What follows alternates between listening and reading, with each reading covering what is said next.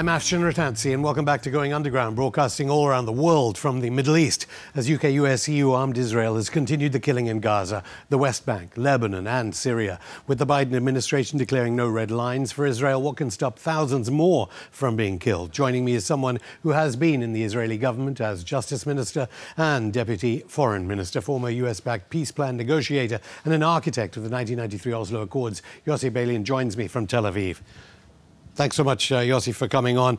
The uh, violence has been Thank continuing you. for uh, weeks, of course. I mean, how many more people do you think joined Hamas for every bomb dropped on Gaza? And do you think it's an issue that concerns the Israeli, in effect, coalition government? Well, I don't know what the what does concern them. With all due respect, uh, as you know me for a few years, I'm a staunch opposition to this uh, government. I hope that after the war, they will uh, they will end their term, uh, and apparently this is what will happen. But if you ask me about uh, joining Hamas as a result of the of the conflict now, uh, I'm sure that you are right. I mean, usually in such a situation, you see that people are identifying uh, with uh, w- with the sides. Sometimes it is the, the two sides. Sometimes it is one side, but it cannot be a reason to allow Hamas to remain the government in Gaza.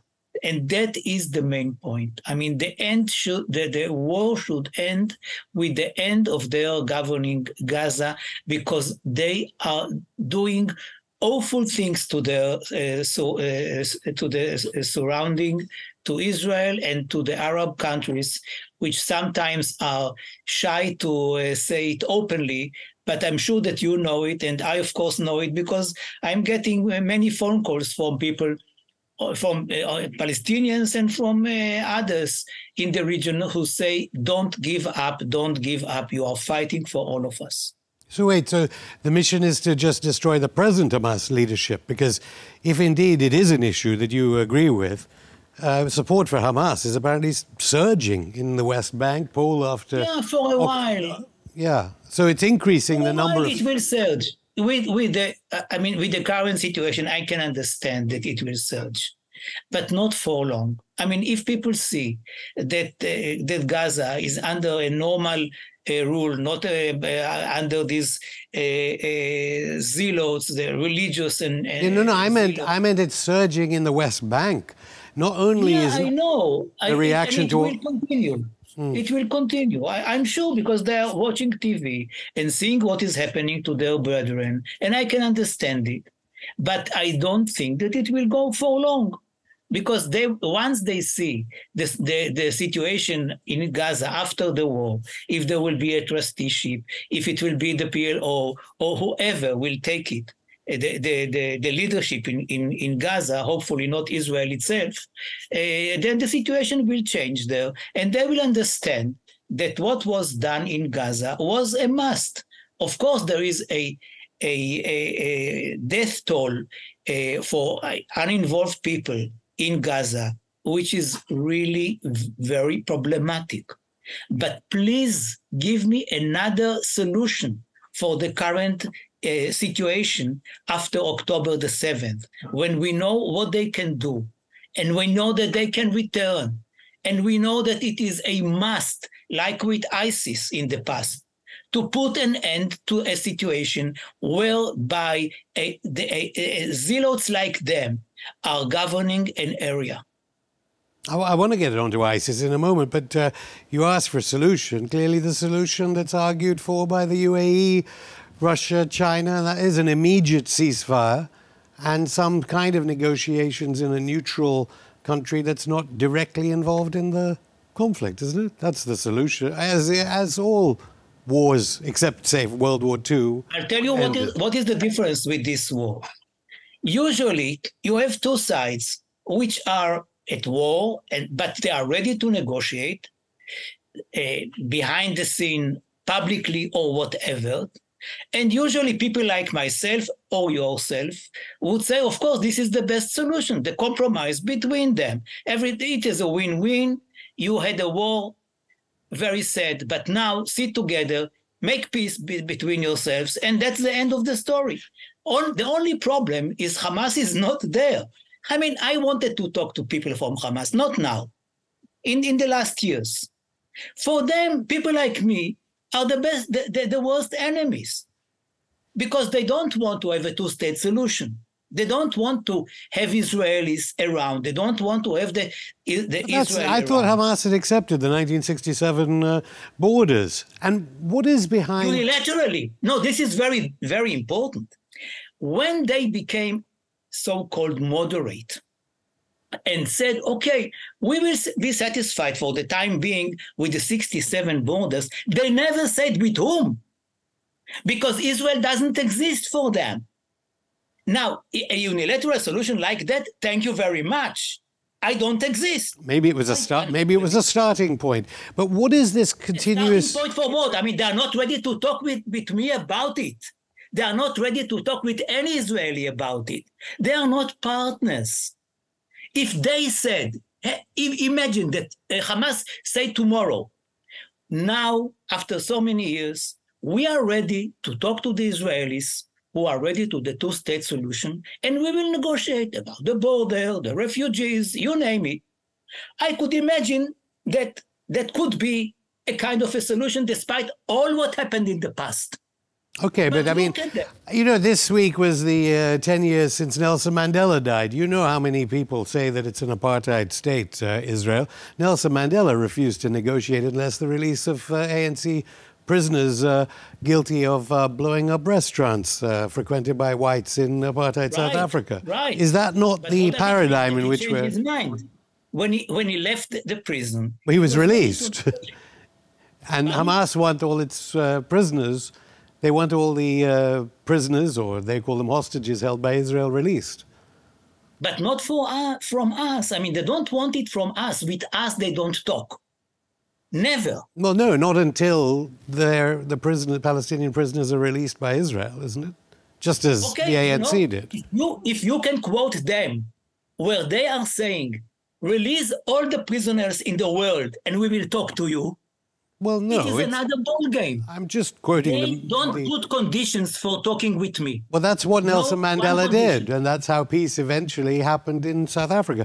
Uh, What do you think You of know, the? I, I was a friend of, Nelson Mandela. Don't compare them to. I, inter- I interviewed him here, and that was his clear. Okay. That it was when he was released that the negotiations happened. The United Nations Under Secretary of you, Humanitarian. you believe that they, they are partners for negotiations now? I, I'm just, uh, I'm just doing the interviewing here, and I'm saying that Yeah, unless okay, so I'm telling you, if they say we are ready for negotiations with the Israelis after the release, before the release, whatever, this is another ball game, even after the seventh, the October the seventh, because I don't believe for in, in revenge.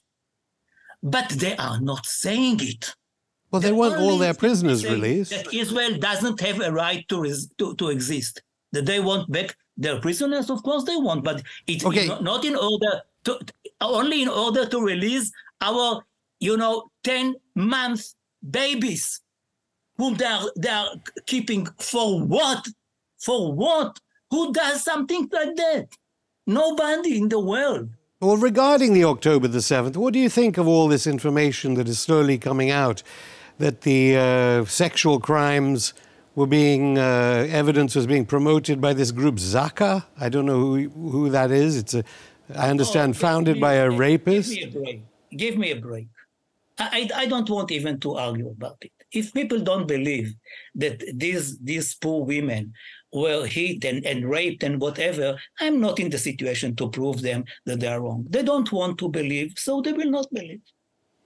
But if what- they, the, the women they themselves appealed and said we were raped, okay, but, no, then, no, no, no, no, no. but you know Tuval. Games. But what do you make of Tuval Escapa, the from the security team for Kibbutz Be'eri, telling Haaretz Israeli forces killed Israeli Jews on October the 7th? The IDF called for aerial strikes that killed Israelis. Okay, maybe it it is true, and uh, all the the uh, 1,200 people who were killed on the 7th of October were killed by Israelis. But why is that not on? Uh, it's actually in the Israeli press, but it's not in the press in Okay, the United it is- States. I, And, I believe that it is 100% right. I mean, are you crazy? Please, please, enough is enough for the Muammar Akbira. We killed ourselves, we raped ourselves, No, we I, invented something that- which I don't think there was any evidence of rape on either side, isn't it? But there's now evidence okay. that those that's coming out. You know, I, I don't want to. I, Of course, of course. Let's get to ISIS. to Let's get to in such a debate. let's get to ISIS because you Okay. mentioned ISIS, and of course, If somebody doesn't want to believe the atrocities which took place then, well, it's not a matter of belief. It's presenting the evidence. It's presenting the evidence, isn't it? Okay, so it, it is it is a Jewish invention. What is? All what happened on October the 7th was Israel. No, the only source uh, in the Sunday Times, for instance, uh, in the past few days was this uh, group Zaka, and I understand it was founded by a rapist himself, Yehuda Meshi Zahav, who killed himself. But let's get to ISIS. And uh, the ISIS fighters, uh, wh- what was Israel's position on ISIS? Because didn't Israel back the so called rebel groups in Syria? Don't we have video of Netanyahu visiting ISIS fighters in 2014? Haaretz, again, Times of Israel, all saying Israel armed and funded 12 groups. I mean, you want me to be the spokesman for Netanyahu? no, I know you don't like him. You're no supporter of him. So believe, But is that alone, is please? no no? I But isn't like it? this kind of interview? I know you. I know that you are a very serious person and a journalist, and I don't want to participate in such a dialogue that somebody, a lunatic in in, in Zaka, believed that there was no rape. That there was no 7th of October, there was not such a Oh, no, no, no, they- no, no, ISIS. it- no, no, Israel they- behind ISIS. Sure, What no, do you want me to say? They are cited as the evidence in British newspapers for the evidence for rape taking place and sexual crimes on October the 7th. Clearly. But let's, okay, let's go to Gaza right now. Let's go to Gaza right now. Wh- what do you think about Israel's isolation in the international community? Well, there, the uh, former Deputy Minister of Foreign Affairs in the Israeli government, uh, the former uh, Israeli Minister of Justice, the former Israeli Minister of Economics and Planning, the former spokesperson for the Israeli Labour Party, the former uh, Israeli Minister in the Prime Minister's office of Israel, Yossi Beilin, ended the interview. More from Going Underground after this short break.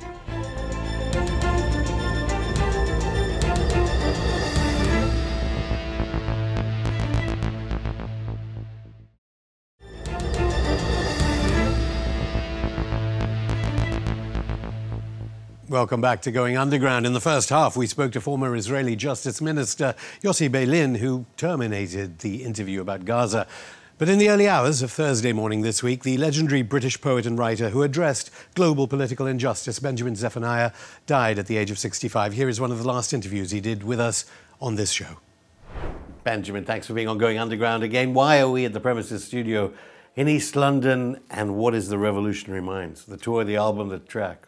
Well, the track and the album, I guess, is about the revolution that I think we need now. Not necessarily one where people take to the streets and all that stuff, although sometimes I think we need a bit of that, but more about trying to get people to think differently. I'm, I'm just convinced that the old way of doing stuff is just redundant. And I know you hear that from Labour Party people and You hear it from Change UK. Yeah, yeah, and all, and all party that. like that. But you know, I've said to you before, you know, I feel like an anarchist, and that's the only way I can describe myself now, because I look at so many other ways people have tried, and I think they're all letting us down in one way or another, and we've got to find a new way. I don't know what the name of it is. I'm not telling people how to vote. I'm just trying to say, think outside the box. You know, on our show, we've had Lowkey, Natty, Drill Minister, Marcy Phonics, even mainstream stars like Stormzy. You're on this music tour.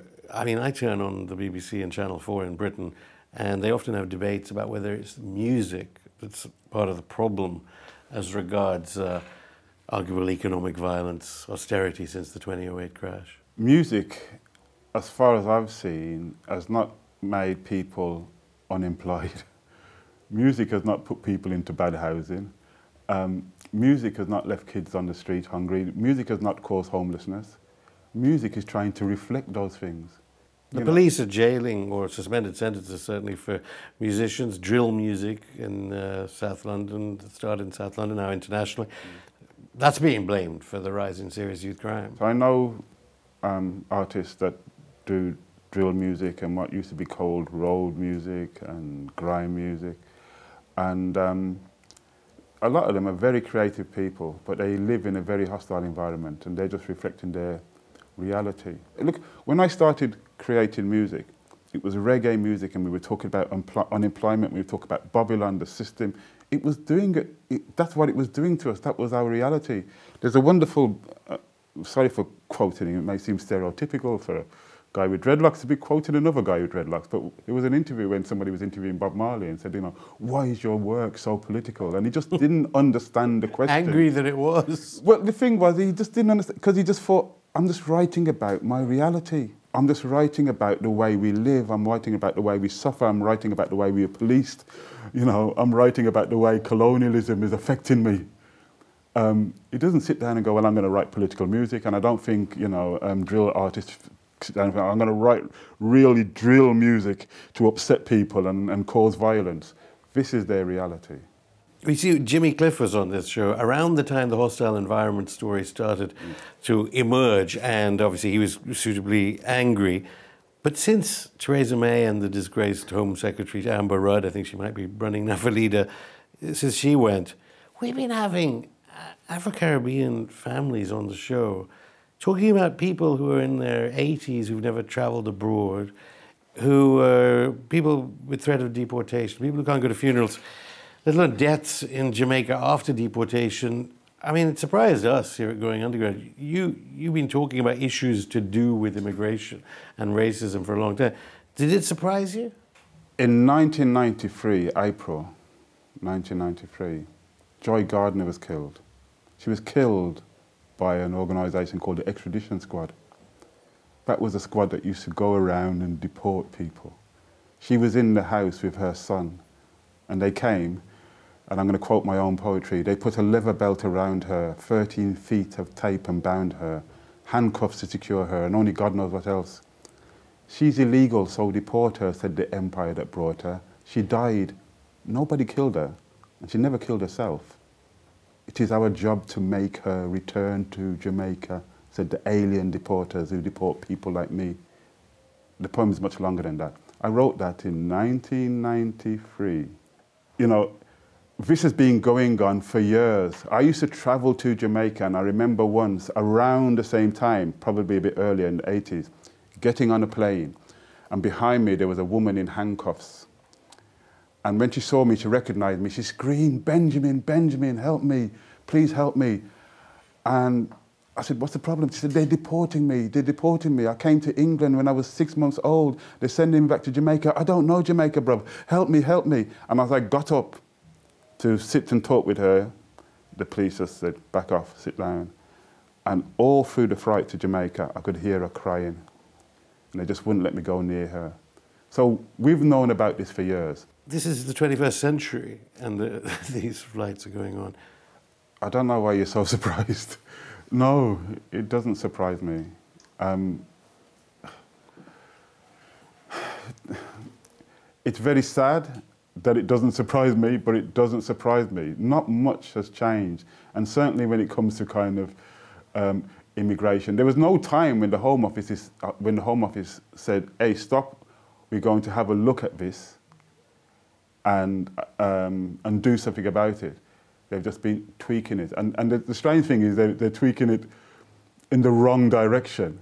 They're not creating an environment for these people to feel at home. They're creating a hostile environment. That's not a word that left wingers made up or anybody like that. the words of Theresa May. Yes, we've just recently we've had five people killed in Jamaica, and I heard from another one just a couple of days ago.